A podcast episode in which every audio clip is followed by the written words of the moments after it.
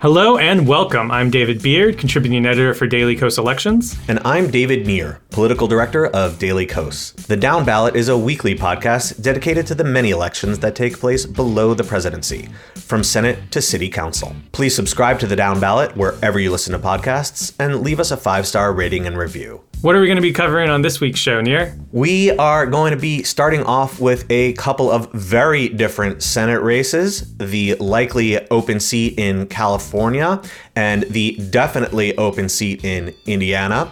We also want to recap the first poll that anyone has ever seen of the Kentucky governor's race, one of the top races on the ballot in 2023.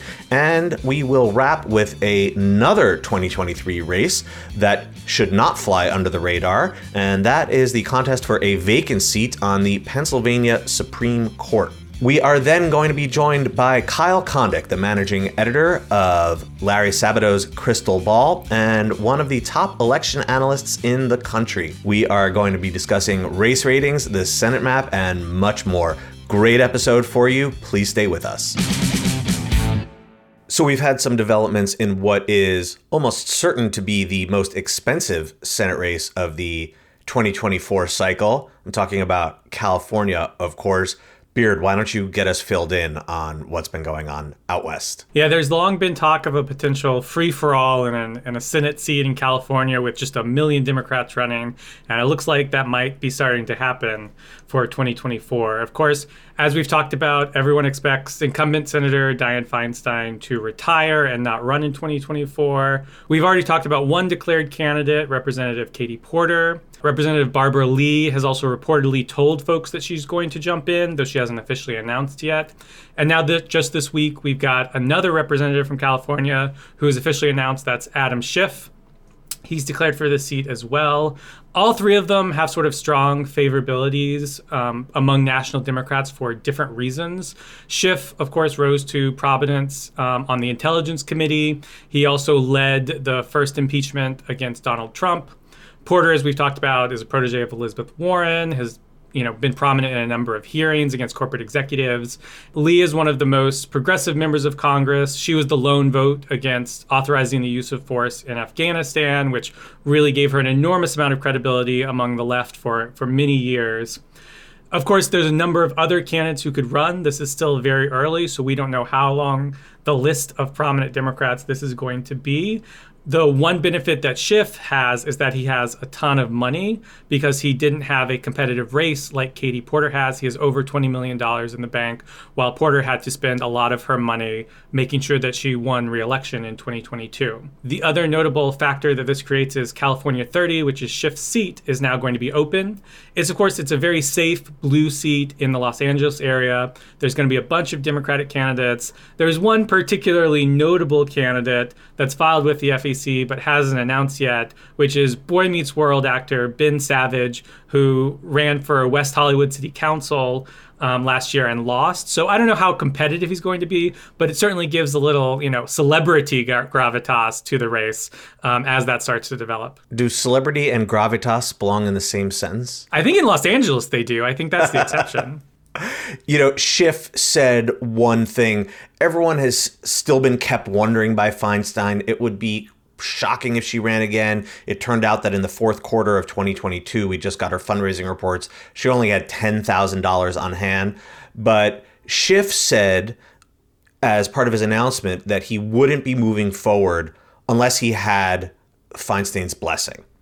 And that seems to be the clearest sign yet that, thank God, she isn't going to run again because really it's it's a very sad situation. She was a pioneer in so many ways, but obviously should have stepped aside some time ago. So California and the nation will be lucky to get new representation come the next Congress. Is that are, are we going to be up to the 119th? Um, I think so. It's it's hard to keep track nowadays. We've been through so many.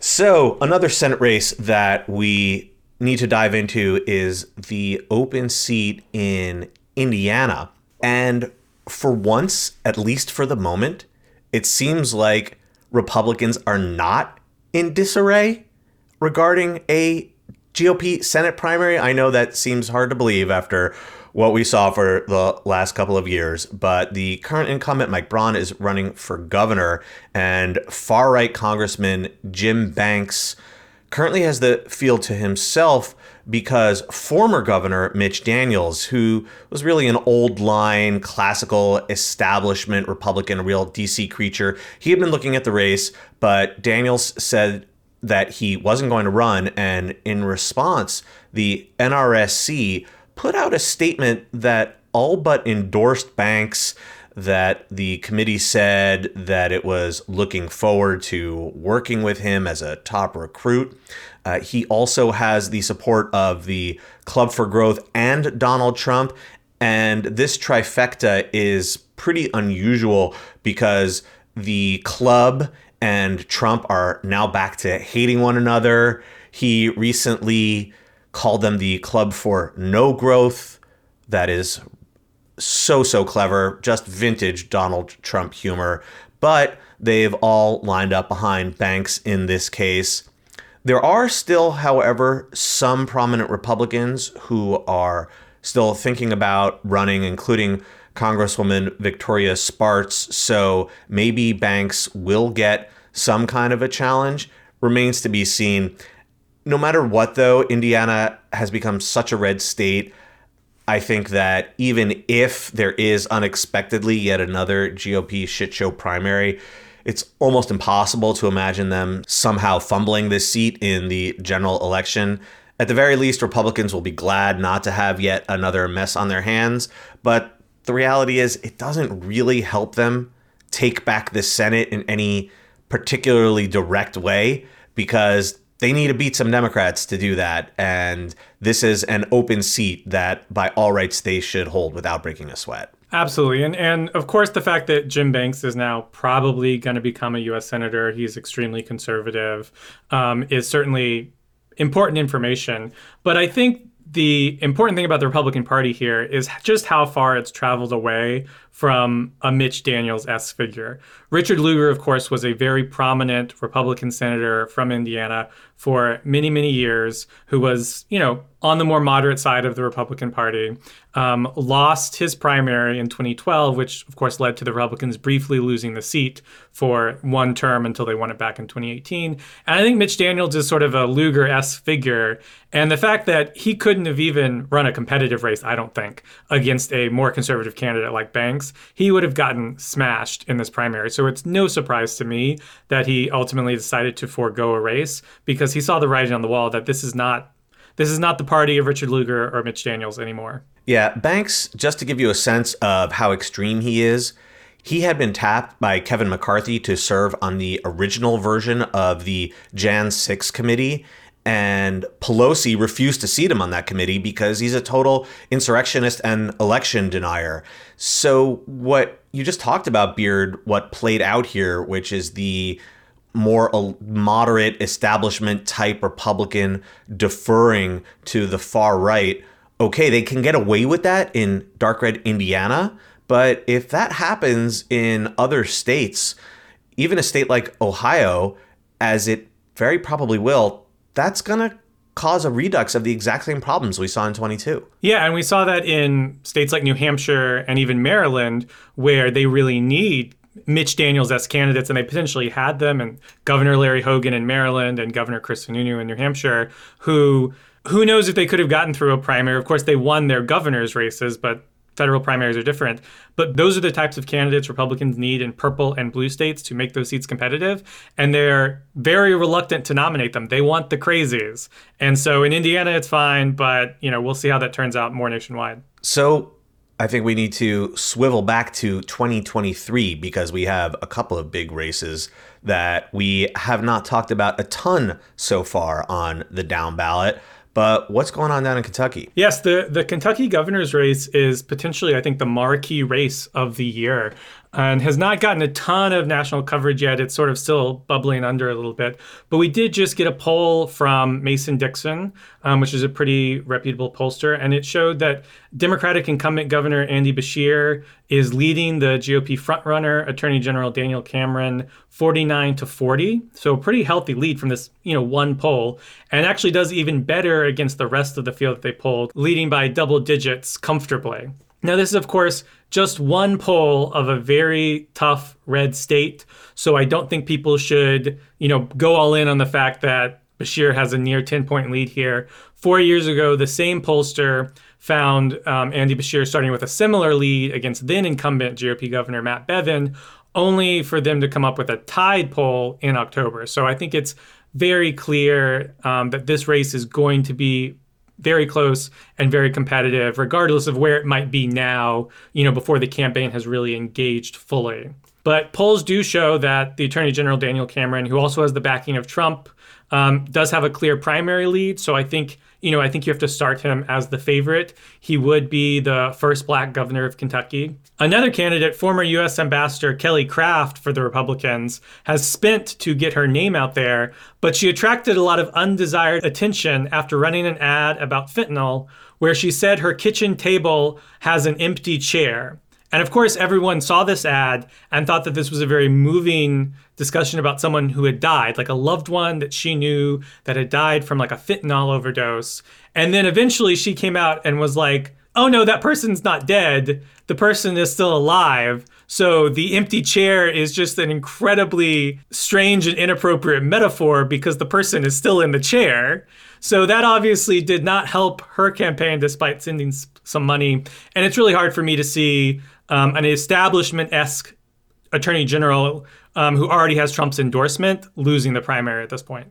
Yeah, that Kelly Craft ad, it was almost like the opioid crisis version of Stolen Valor. That was just deeply, deeply strange. You know, that Mason Dixon poll, it did seem really positive for Beshear, and it also had him at a job approval rating in the 60s. But interestingly, there was a poll from Morning Consult recently, sometime last month, that also put Beshear's approval rating in the 60s. That's extraordinarily high for any governor, but certainly for a Democratic governor in a red state. I'm definitely eager to see more polling data. I have a very strong feeling that this one will be a lot closer, but it does seem like Beshear has a very legit chance at winning a second term. Yeah, and we did see John Bel Edwards four years ago able to you know win re-election, um, being a, a strong Democratic candidate in a very red state. Um, so it's certainly doable, and I do I do think Beshear is popular in Kentucky, but of course a lot of those folks who may say they approve of Beshear may just go and vote for the Republican anyway. We've seen that before too. There's one last race on the ballot in 2023 that we want to touch on, and that is the fight for an open seat on the Pennsylvania Supreme Court. Democrats currently have a 4 to 2 majority on the court. That's because the Chief Judge Max Baer very unexpectedly died last year, and his seat currently remains vacant. The state Democratic Party just endorsed an appellate judge, Daniel McCaffrey, over a colleague, Deborah Kunselman, for this race. Typically, we have seen in judicial races in Pennsylvania that when the state party issues an endorsement, it is quite common to see the other candidates drop out, at least on the Democratic side. That seems to have been somewhat less the case these days for Republicans, not so surprising given the GOP's general disarray when it comes to primaries. So we don't know yet who the Republican standard bearer will be. The primary is in May, and the general election is in November. Even though control of the court is not necessarily at stake. Even if Republicans win, Democrats would still have a four to three majority. There have been some recent cases where on some major issues, including voting rights, that one or another Democratic justice has sided with Republicans. Again, it didn't affect the outcome, but if you have a 4 3 court instead of a 5 2 court, then if a Democrat switches sides like that, then you could see the outcome affected, and that could be particularly devastating in voting rights matters. So, this race might not be quite as high profile as the April battle to flip the Wisconsin Supreme Court, but this is definitely the second most important state Supreme Court race of the year that's going to be on the ballot this fall. And one of the things we've seen with these staggered Supreme Court elections, like a number of these states have, is that you really can't afford to take a cycle off. Of course, in this case, the control of the court in terms of the number of progressives versus the number of conservatives is not up for grabs. But what we saw in 2020 was Democrats had a poor night in, say, the North Carolina Supreme Court races, which set up the loss of the control of the court in 2022. And up in Wisconsin, some past victories for Democrats in Supreme Court races have set up the opportunity now to flip the court in April. So we don't want to be like, oh, the control of the court is fine. We've got four Democrats on there and let that go. We want to make sure and hold that fifth Democratic seat in Pennsylvania. We always have to play the long game. That does it for our weekly hits. Coming up, we are going to be chatting with one of our favorite fellow election analysts. Kyle Kondik is the managing editor of a site you are very probably familiar with, Larry Sabato's Crystal Ball at the University of Virginia. We are going to talk about how their shop goes about doing their race ratings and what he sees happening on the Senate map for 2024. Please stay with us. Welcome back, everyone. We are joined today by Kyle Kondik, who is the managing editor at Sabato's Crystal Ball, which is the University of Virginia's Center for Politics nonpartisan newsletter on American campaigns and elections. He is also one of the top observers of elections in the country, a very common presence on Twitter. Kyle, thank you so much for joining us. We have been fans of yours for years. Uh, right back at you. I, I was just saying before we started that uh, I read the Daily Kos elections uh, morning email basically every day and have every day basically since I started this job a dozen years ago, as long as you guys have been doing it. Um, so I, you know, the, the information you guys provide is um, is extremely valuable, both that, that morning email um, and keeping tabs on on campaigns and whatnot, and also a lot of the numbers you all produce about uh, you know presidential results and congressional districts and that sort of thing. So I'm a, I'm a big fan of uh, the the work you all do. We certainly love hearing that, and the feeling is mutual. But we would love to talk to you about how you got into the line of work that you're currently in. You've been at the Crystal Ball, which is really one of the top election sites in the country for more than a decade now. How did you get started there, and what brought you there? Where where were you before Crystal Ball? Yeah, so I'm from uh, Northeast Ohio, um, and you know I was not really into politics that much when I was a kid or even as a teenager. Um, I was very much into history. I was a big World War II buff.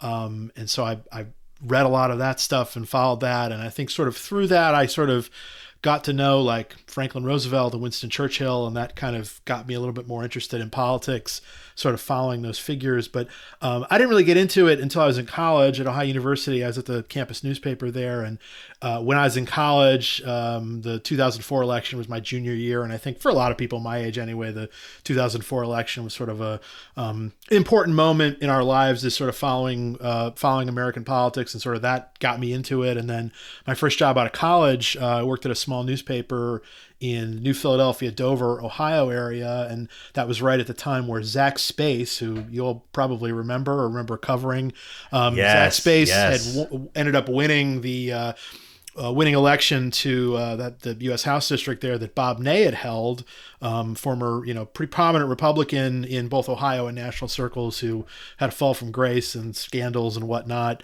Um, but anyway, Ney um, Ney left office. Zach Space, Democrat, replaced him as part of the sort of 2006 kind of blue dog wave.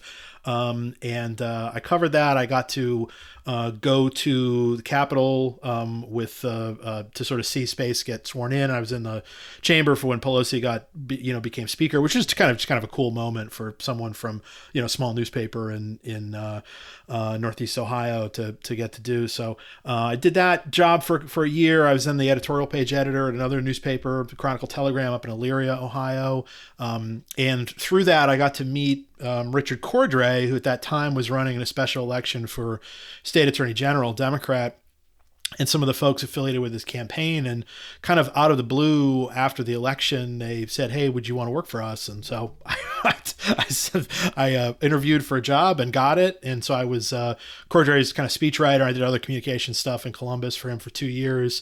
Uh, Cordray lost to Mike DeWine um, for the Attorney General election in 2010. I had to find something else to do. I applied for the job down at Center for Politics and ended up getting it. I didn't really have any connection down there. It just just happened to you know to see the job and thought it looked interesting. And you know I've been there ever since. I mean uh, you know I'm, I've telecommuted from Washington for much of my time at Center for Politics. So I'm, I'm currently currently live in Washington, um, but uh, um, you know I've been working for the Center for Politics for many years, and uh, been a very cool, um, very cool job. Uh, I think it's awesome that you mentioned that original Cordray DeWine race because, of course, the two faced off in a rematch in 2018, which was another close, very competitive race, but for a different office for governor. And I remember wondering, I, I, I, I don't remember what the answer is, but whether the same two candidates have faced off in a rematch for different state offices in, in different years but obviously the result was the same both times. Uh, yeah, I'd imagine it happened, and actually it was a little bit closer in 2010, although both races were, were pretty competitive. But um, you know, as a just sort of electoral geek, you know, you could see the just the differences in the electoral coalitions, for, you know, the two parties just between those two elections. Because Cordray did much better in Eastern Ohio, specifically Appalachian Ohio, and and Youngstown and Warren um, than he had done, or he did a lot better in 2010 than he did in 2018. Um, Ted Strickland was also on the ballot that year. He was losing his gubernatorial reelection bid, but Strickland used to represent sixth congressional district, which is sort of the um, kind of uh, Ohio River district. Um, and you know, you you look at uh, I think under the old lines of the last decade, I don't think any district in the entire country moved more strongly toward the Republicans from 2012 to 2020 than Ohio 6 did. So that was sort of the epicenter of of the the kind of uh, uh, Trump Trump or the the, uh, the Democrats sort of losing ground to Trump in kind of rural and small town America. Um, but uh, but yeah, it's just you know it was just interesting to sort of follow along with all that. And uh, Cordray is now working in the um, in the Biden administration. He was a great guy to work for. But I've been you know doing this for a dozen years and um, have been very happy about that. Something really interesting that you got to do just this last year was be a part of CBS's election night decision desk. Now, this is something that people hear a lot about right around election time, but otherwise not too much, and you don't get a lot of looks inside that actual room where people are going through taking in this data and making these decisions. So tell us sort of how that worked, what you were doing as a part of that election night coverage, what the sort of you know hour by hour work was. I am so interested to hear your answer about this, Kyle, because like Beard said, it's something we don't get great insight into. So I I, I, I really want to hear what you have to say. Yeah, I made a um, I tweeted about it that that I was going to do it. Um, I don't know a month or two before the election, and uh, Natalie Jackson, Public Religion Research Institute, writes a column for National Journal.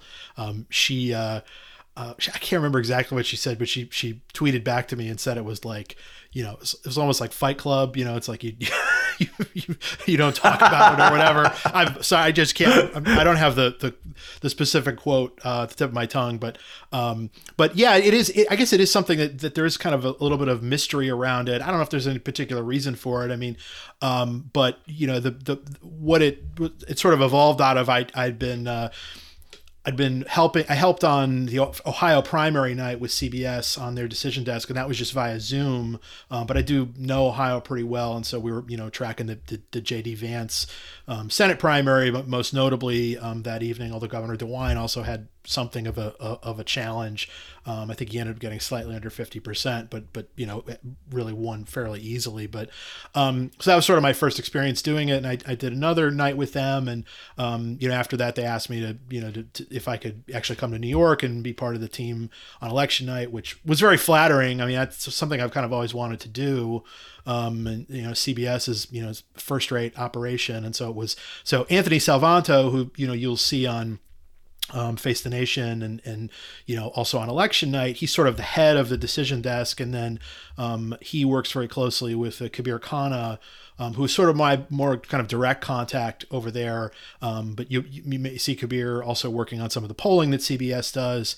Uh, and then there are a few other folks who are I guess consultants the way that I I was um, for the 2022 election. And, you know, we just gathered in New York a few days before the election. We sort of went through, um, there's this whole, you know, back end system um, of information. I think Edison Research p- provides the, the, data that goes into that. There are a few other, um, I think a few other different organizations use some different you know different data sources or what have you but you know for me like just having access to basically a better sort of back end system that I could get just sitting at my desk at home was was really kind of nice. And um, you know, we just tried to. Uh, um, I work specifically on trying to call the house races, uh, and uh, I work work specifically with uh, with with Kabir Khanna on that on election night. And you know, the way it, the way it works is if you're watching if you're watching CBS, you know, you'd see the big big set out there, um, and then you know uh, behind where the cameras are, there's like a glass wall, and then there are a bunch of computers set up, and that's where the decision desk team is. Um, and so, you know, the the the folks who are uh, you know, who are on, on camera, you know, they can sometimes come back and sort of like ask questions for, you know, look for stuff that they want to get on air because what we're really trying to do is to support the, um, the broadcast and, you know, give them things that they can use um, and, and to talk about and also for things that, uh, you know, CBS can share through uh, social media and, and, and whatnot. So, um, but uh, yeah, I mean, it was you know, it was it was a cool um, experience. I was very flattered to be asked to do it, and you know, the the you know, you, there is some kind of modeling and statistical stuff going on in the sort of the back end system. But, you know, ultimately, just like anything else you're trying to call the races, you're just looking at all of the data that you have, um, you know, where the votes are coming from, um, whether it is early voting or absentee voting or election day, which sort of, you know, tells you you know, given given the, the, sort of polarization by voting method, you know, that's become increasingly important. And uh, you know, we just you, you, you then you end up making a judgment. And and uh, you know, I was I was happy that there is like a uh, there and we and we actually we didn't get to do it on election night because the house ended up being so close. But like in the system, there's like a button that says like call the house, like you know this is and and first of all i if i tried to t- touch that button it wouldn't do anything. I, my system didn't have access to that which i was very happy about. Um, but we were sort of thinking you know given my own expectations and other expectations that the republicans would win sort of a clear victory in the house um, we thought that there would be a point where we would we would hit that button. And so part of the prep work was like trying to think about the, the races that we thought were the most important and um, you know doing some sort of kind of back of the envelope math about like how we expected the west coast races to break so that you could sort of assume like a floor for the for the parties. But um, you know we we ended, it ended up not being something that was callable on election night as as we all know now. Um, and you know the republican majority ended up being you know rel- relatively small. Um, but uh, you know ultimately you've got all of the you know all of the back end technology stuff and all of the models and whatnot but you know ultimately the, the people working on desk have to sort of work collaboratively collaboratively together um, to to ultimately make you know render the judgments. And so um, you know there's a lot of quantitative information but it's ultimately this sort of qualitative judgment. Um, it actually in some ways is kind of like what we do the crystal ball in that you know we're not a model. We're a it's it's ultimately judgments about what we think the rating should be. Now we take a lot of things into account to do that, but ultimately we have sort of I guess we have agency to decide sort of what we want to do and we're not like the, the, you know it's not just the, the model sort of spitting out what what the projection is. It's ultimately um, a judgment call that we make. You know sometimes we make the right judgment sometimes we don't but um, th- that's that, that's how it ends up working out. So to dial back a little bit earlier in the night 2022 was obviously a very strange and unusual election in so many ways. Was there any particular point, any particular race or state that you saw the data coming in? Maybe you made a call, maybe you didn't want to make a call, and you thought, huh, this night might actually not be so terrible for Democrats after all. Yeah, there were t- there were two races in particular that I was really tracking, um, both of which the Democrats ended up winning. One of them one of them was Rhode Island two, um, which of course I actually kind of thought would flip, but you know, Republicans are trying to make these inroads into New England, and there was the open seat in Rhode Island too.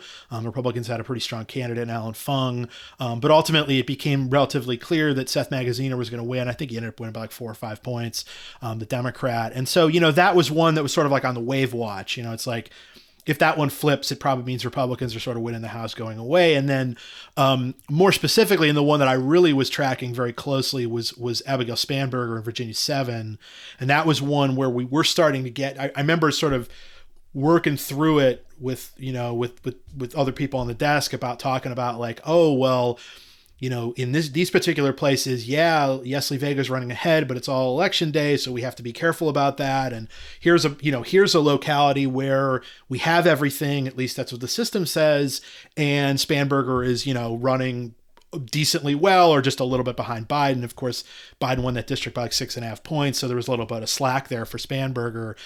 And you know that's one that that I really ended up spending a lot of time on that evening, or at least early in the evening.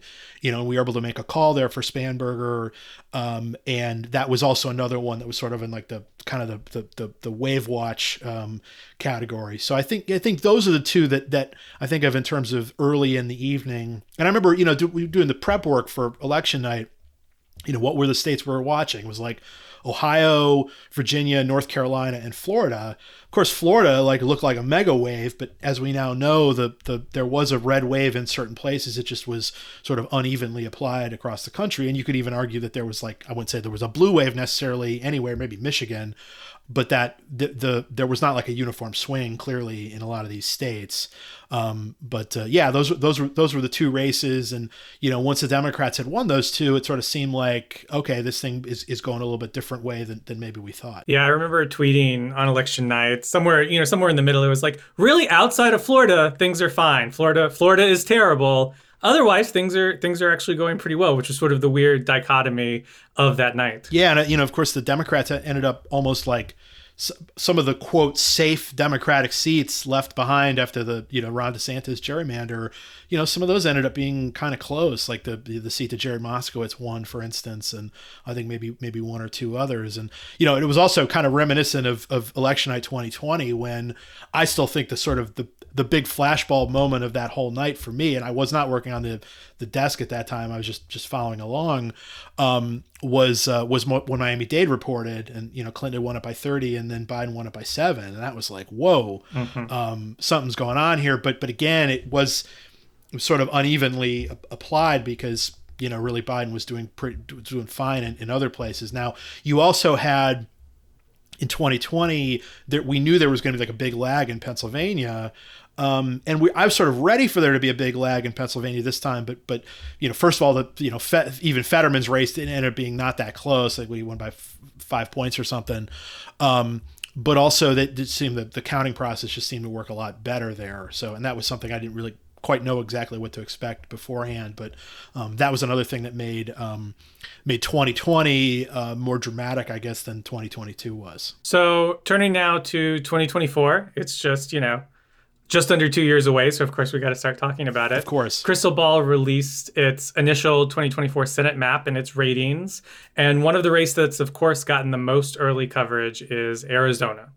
We've talked about it a fair amount already on the podcast, but what's your take on it and how hard is it to project a race with the potential for three major candidates to be going to the general election? Well, in, you know, in some ways it's easy because you can just sort of you know throw it in the toss-up column because um, you know I think I think it'd actually be a harder call if it was if Sinema had not switched parties and she still had her baggage but was still sort of in line to maybe be the Democratic nominee.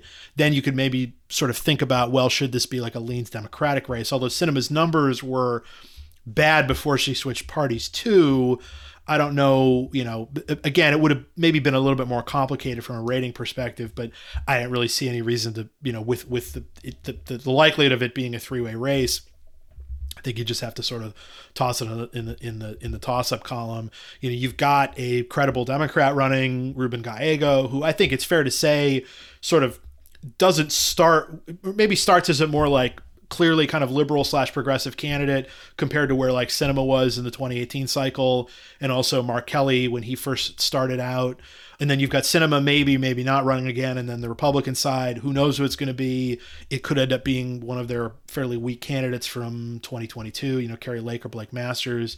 Could be someone stronger than that could be someone weaker than that um, so I think you just you just set it aside and, and, and put it in toss up for now. I would love for them to find somebody weaker than Blake Masters to run. That would be really impressive. Uh, well, I mean that is a that would be a heck of a challenge. Um, and uh, I mean, I, look, I remember, and I, have I've tweeted this, so you know, whatever, I, stand by it. But I, uh, you know, there were a lot of bad Republican candidates last time. I really thought Masters was the worst, and I think it, I think it mm-hmm. kind of shows up in the performance because, and I think, I think a lot of people would say Herschel Walker, but I think that Walker at least had some built up goodwill th- that I don't think Masters ever had because at least Walker had been around for a long yeah. time.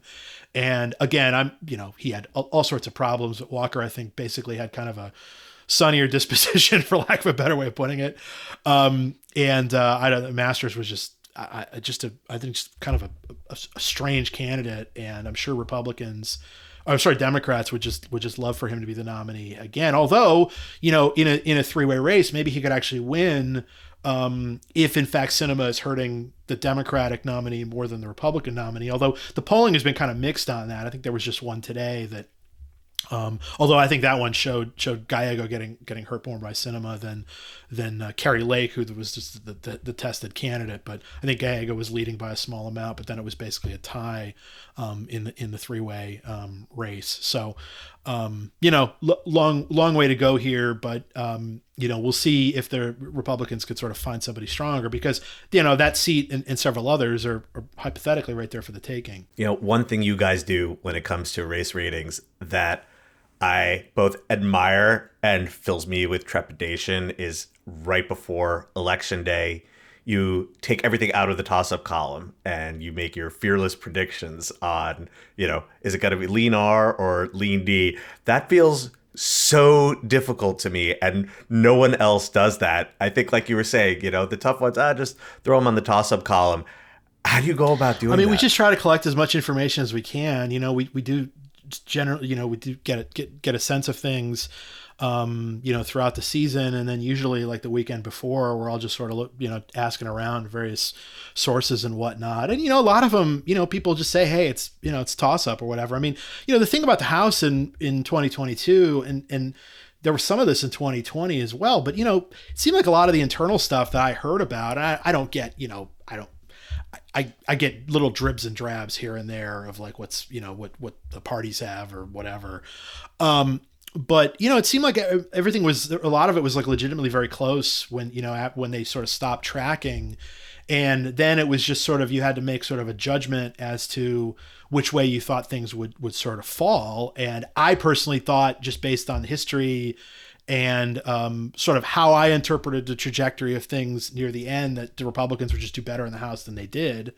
Um, and it was a second straight cycle where um, the House projections just mine were not very very good and and uh, but I don't necessarily think that that other others who do this sort of thing you know did much differently than than than we did um, but you know, the, there was um, there was there was just a lot of legitimate uncertainty at the end. But we sort of feel like, hey, we're a we're uh, a publication that is uh, that does election handicapping, and that's like the only thing we do. But like, that's what a lot of people are looking for, and so we feel like, hey, we've got to you know handicap all these things and offer our best judgment you know sometimes we make late switches that work out like um, right before the virginia governor's race we switched from mcauliffe to youngkin that ended up being right um, you know when we switched late in this time we had fetterman favored the whole time in pennsylvania and then we switched it right at the end i had sort of you know i basically thought that oz had sort of caught up by the end and that it would be super close. It ended up being not being that close, and Fetterman ended up winning, of course.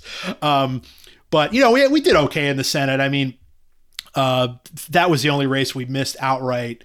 We we had um, we had Georgia Lean R at the end, but then we you know because of the runoff we got a do over and we did end up picking Warnock. So you know, if you want to be a harsh critic, you could say we missed two Senate races. If you want to be softer on us, you could say we missed one.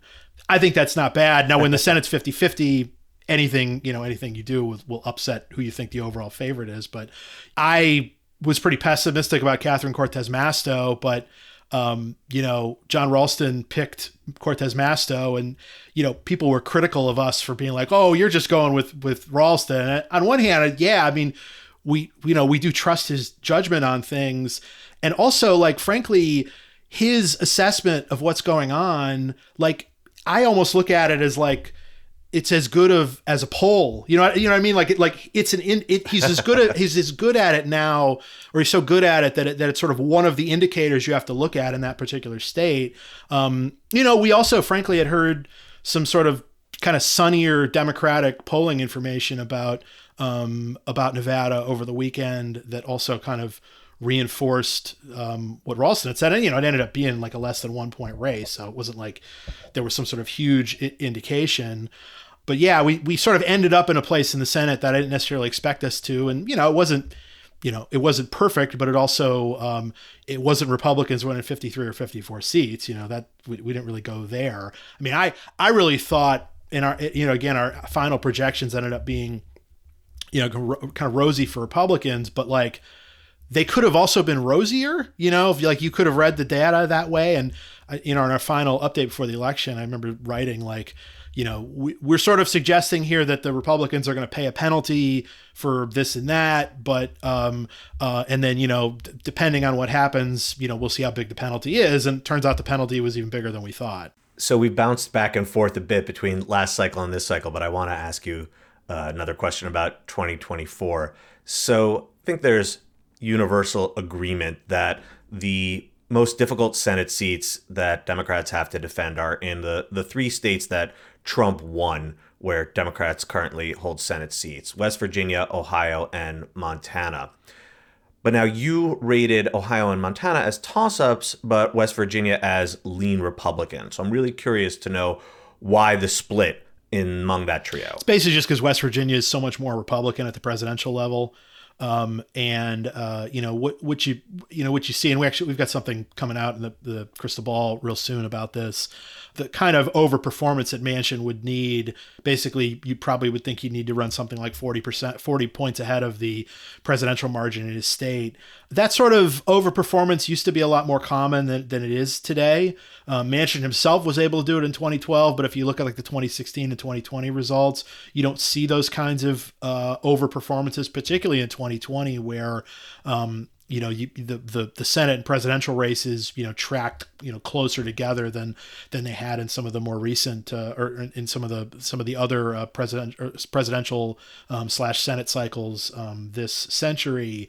Um, so I just think that that you know West Virginia is even redder now than it was in 2018 when Manchin won by three points. Um, it's very well possible that Manchin could face a stronger opponent. It's a presidential year. I just think there's like a, a big pile of evidence suggesting that Manchin should start as an underdog. You know, I wouldn't write off any incumbent to start off with. We also don't know if he's even running again. Um, but I think it was just sort of an unusual situation. Um, you know, the kind of in, in some ways it reminds me a little bit of you know, Collin Peterson, who sort of was a real outlier um, by the end of his time in Congress, in that he held like a 30 point Trump district, and essentially no one else in either party held a district um, where the other side's presidential candidate had done better than like 15 points. And so, um, and Manchin is sort of in that sort of situation too, in that he's a real outlier. And what has generally happened to outliers in, you know, the House and the Senate is that eventually they've ended up losing or retiring or whatnot. Um, and, you know, Peterson ended up losing in the 2020 cycle um, in a race that actually didn't end up being that close, although he, like some other Minnesota Democrats, was hurt by some of these uh, marijuana party candidates on the ballot, but um, you know, the, there was just was too much of a, a drag at the top of the ticket, and I think that's ultimately the case for Manchin um, in, uh, in in in 2024. So that's why I see him in a different category than than you know than Jon Tester and Sherrod Brown, who still need to generate crossover support, but not nearly as much as Manchin would need. Now, with all of these target seats for Republicans to potentially pick up in 2024. Obviously, one way for Democrats to keep their majority, which is currently at 51 seats, would be to maybe lose a couple seats, but then maybe pick up a seat or two. But as you look at the 2024 map, it is extremely slim pickings in terms of targets for Democrats to try to pick up a seat. There are basically two that are in the realm of possibility, neither of which I would consider to be good targets. Um, that's Texas and Florida. I think you started both of those in the likely Republican category. So just talk a little bit about what you think. What is more likely to happen there in terms of which state might be possible for Democrats? Uh, yeah, I mean, you know, I, I don't see a huge difference between the two states. I mean, Texas historically is more Republican, but I think Texas is sort of getting a little more competitive, and Florida maybe getting a little less competitive. And you know, it wouldn't stun me actually if, um, if at some point you know Texas sort of um, past Florida in terms of competitiveness. I think that um, the the presidential vote in Texas it was Trump by about five and a half there, and uh, Trump won Florida by a little more than three. Um, and so they've gotten a lot closer in recent years. And you know, I wrote something last year just about the um, you know some of the places in the country that are sort of growing the fastest. And you know florida and texas are both really fast growing states. And so it's no surprise that there are a lot of counties in both states that are growing quite quickly. Um, a lot of those fast growing places are very republican particularly in texas but the fast some of the fast growing places in texas are republican but getting a little more democratic. And a lot of the fast growing places in florida which i think a lot of them are pretty retiree heavy um, a lot of those places are actually getting more Republican in sort of the Trump era. And so I just kind of wonder about those demographic trends, the fact that the Democrats seem to be sort of losing ground in, um, in Miami Dade and some other places. Um, and, you know, I just, I just wonder if Texas may eventually become more competitive. But in the context of 2024, I think both states are pretty similarly positioned. And unfortunately for Democrats, they're, they're similarly positioned kind of, kind of right of center. Um, I would say that particularly, you know, if there's a prominent Democrat who runs against Ted Cruz, my guess is that raising money will not be that much of a problem. You know, that is an advantage that Democrats have um, have sort of taken from Republicans in recent years. The Democrats have all this small dollar fundraising might, and I, I, suspect that you know an email marketing campaign from Ted Cruz's opponent would probably lead to a lot of money, particularly if it's someone credible like like Colin Allred, the House member from Dallas area um, former football player. He's sometimes mentioned, you know, I don't, I don't know if he's actually going to do it or not, but he's the sort of person who probably would be able to launch a credible campaign and raise money. But, you know, to what end? I mean, I think that Democrats are going to want to play offense somewhere.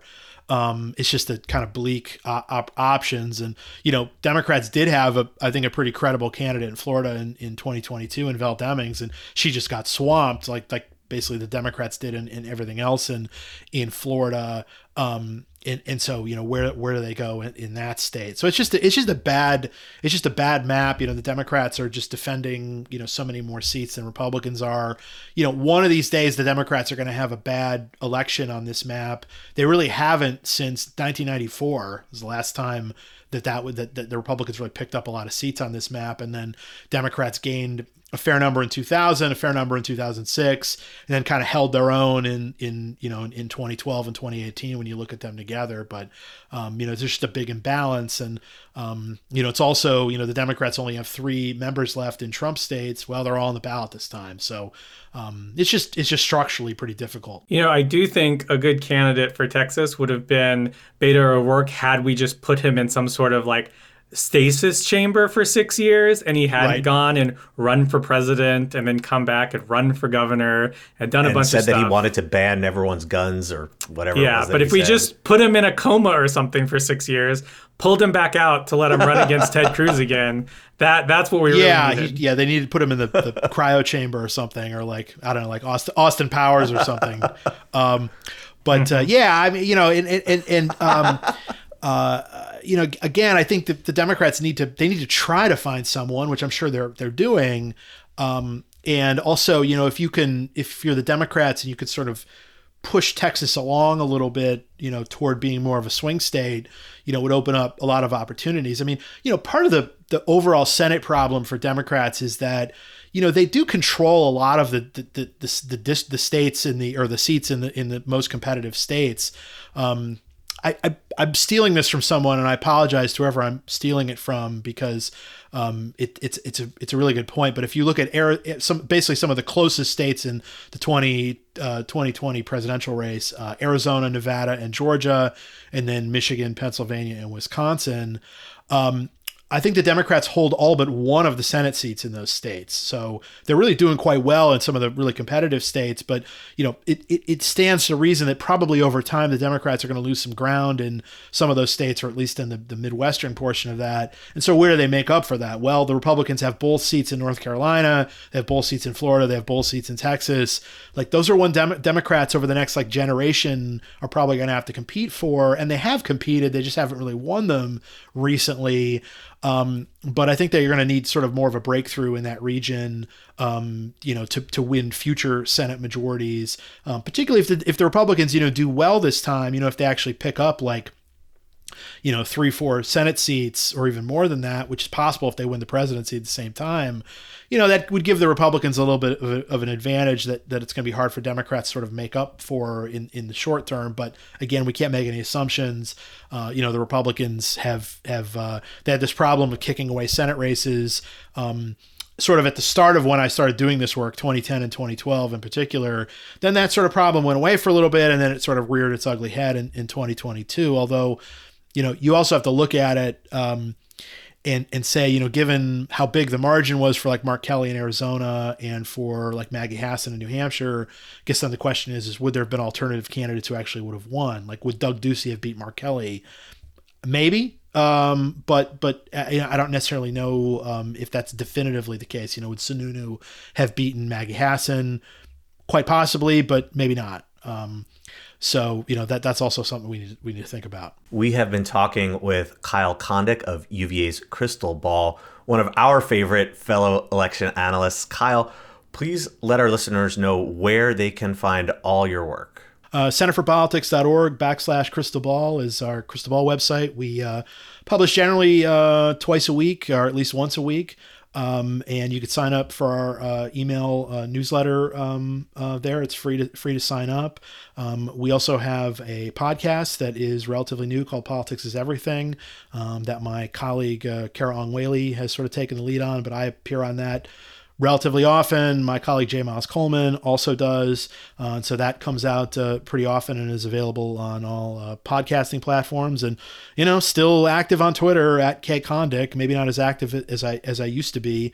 Um, you know, part of it is like the longer I do this, the, the the less I feel like I truly have like really provocative things to say or that I want to say. So maybe I, I don't I, I, I don't tweet as much as I used to, but I'm still pretty active there, particularly on uh, you know when it comes to sort of like big events like the you know the McCarthy House House Speaker vote and other things. I try to chime in on those those sorts of things, and yeah, so you know, but uh, maybe at some point there'll be some sort of alternative to Twitter for election folks, but I don't haven't seen a good one yet, and Twitter still seems to basically be functional, um, even whatever you may think of Mr. Mr. Musk and his politics, but um, still trying to uh, go strong there. And yeah, I will say also that um, with the McCarthy Speaker vote to me, that sort of reasserted why Twitter is so awesome and important because that was the place to follow it. And until somewhere something sort of supplants that as the place to follow events like that, I think it's still going to stay relevant for us in the sort of the politics space. I think we are stuck with Twitter, love it or hate it.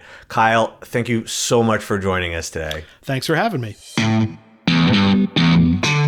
That's all from us this week. Thanks to Kyle Kondik for joining us. The Down Ballot comes out every Thursday everywhere you listen to podcasts. You can reach out to us by emailing the Down Ballot at dailykos.com. If you haven't already, please subscribe to the Down Ballot on Apple Podcasts and leave us a five star rating and review. Thanks to our producer, Kara Zelaya, and editor, Trevor Jones. We'll be back next week with a new episode.